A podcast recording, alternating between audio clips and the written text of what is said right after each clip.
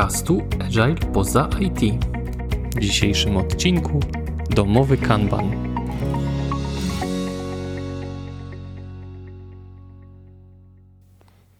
Dwa tygodnie temu nie było odcinka, a to dlatego, że wiele się działo. Między innymi były to moje 40 urodziny, które może nie jakoś bardzo hucznie, ale jednak świętowałem. Przygotowywałem się też do konferencji Agile by Example 2020, na której będziecie mogli mnie dzisiaj przed południem zobaczyć. Te osoby, które nie będą miały okazji zobaczyć tych wystąpień e, na żywo, zawsze mogą obejrzeć filmy, e, nagrania wideo, które, e, które są publikowane później na, na YouTubie, do czego bardzo zachęcam. Oczywiście nie tylko do mojego wystąpienia, ale też, też wielu innych. Ok, ale przechodząc do tematu dzisiejszego odcinka. Zacznijmy od tego, czym jest, czym jest Kanban.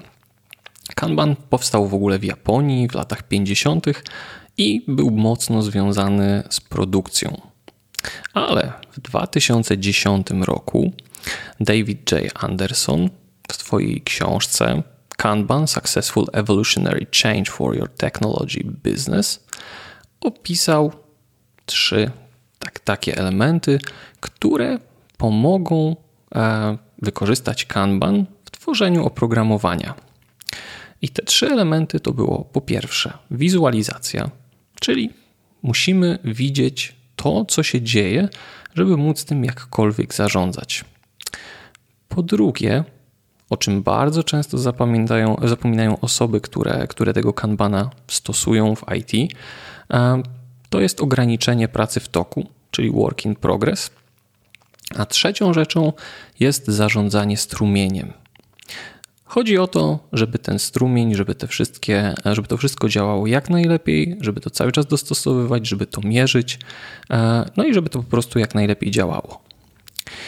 No ale teraz, czy tego takiego kanbana da się zastosować w domu? Do zadań, zadań domowych. I powiem, że się da.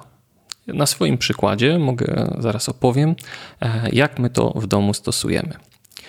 Po pierwsze, zacznę od tego, że, że zadania, które, które lądują na naszym kanbanie, to, to są to zadania jednorazowe. Nie umieszczamy tam zadań cyklicznych, one mają swoje inne miejsce, o tym może opowiem e, innym razem.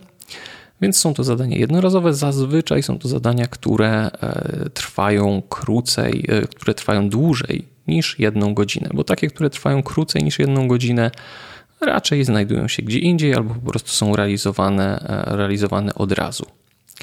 No i takie przykłady. Jakiś czas temu zamarzyło nam się, e, żeby mieć regał na książki dopasowany w jednym miejscu salonu.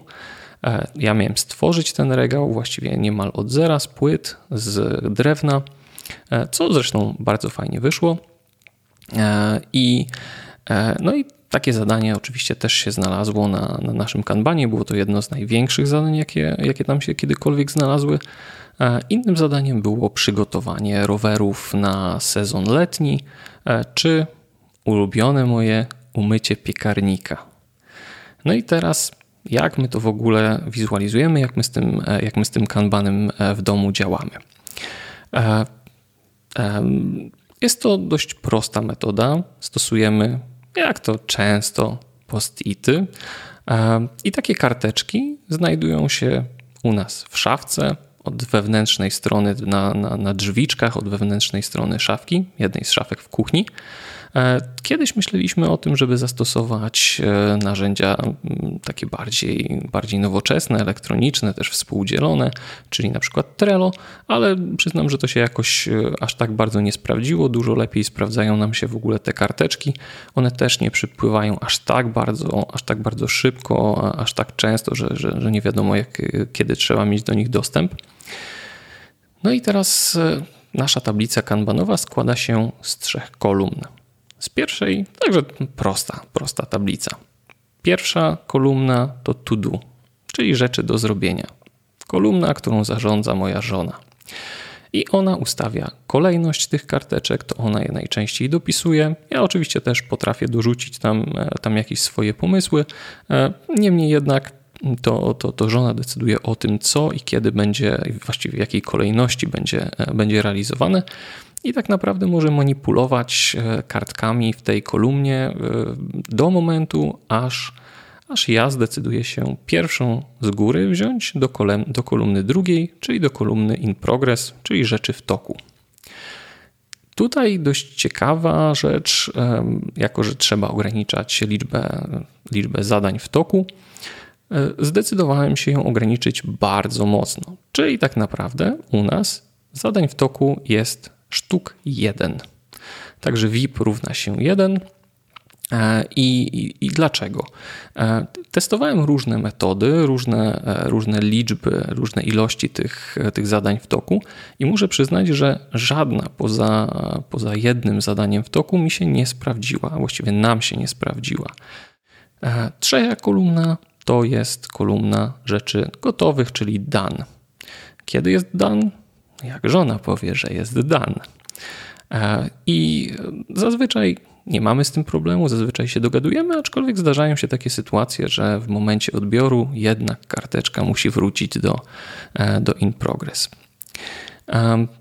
Raczej wspólnie nie planujemy, tutaj nie zastanawiamy się nad tym, kiedy dany element zostanie wykonany, bo jest to dość trudne.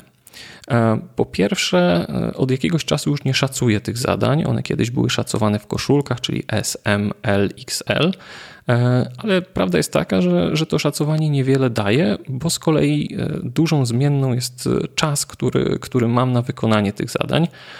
No już nie mówiąc, że niektóre zadania bardzo ciężko jest realizować w danym, w danym momencie. Więc nie ma, nie ma tak naprawdę takiego, takiego planowania, raczej obserwujemy, co się dzieje e, i, i dostosowujemy tutaj. E, wiem, żona dostosowuje kolejność tych, tych karteczek w zależności od tego, co kiedy ma, ma dojechać.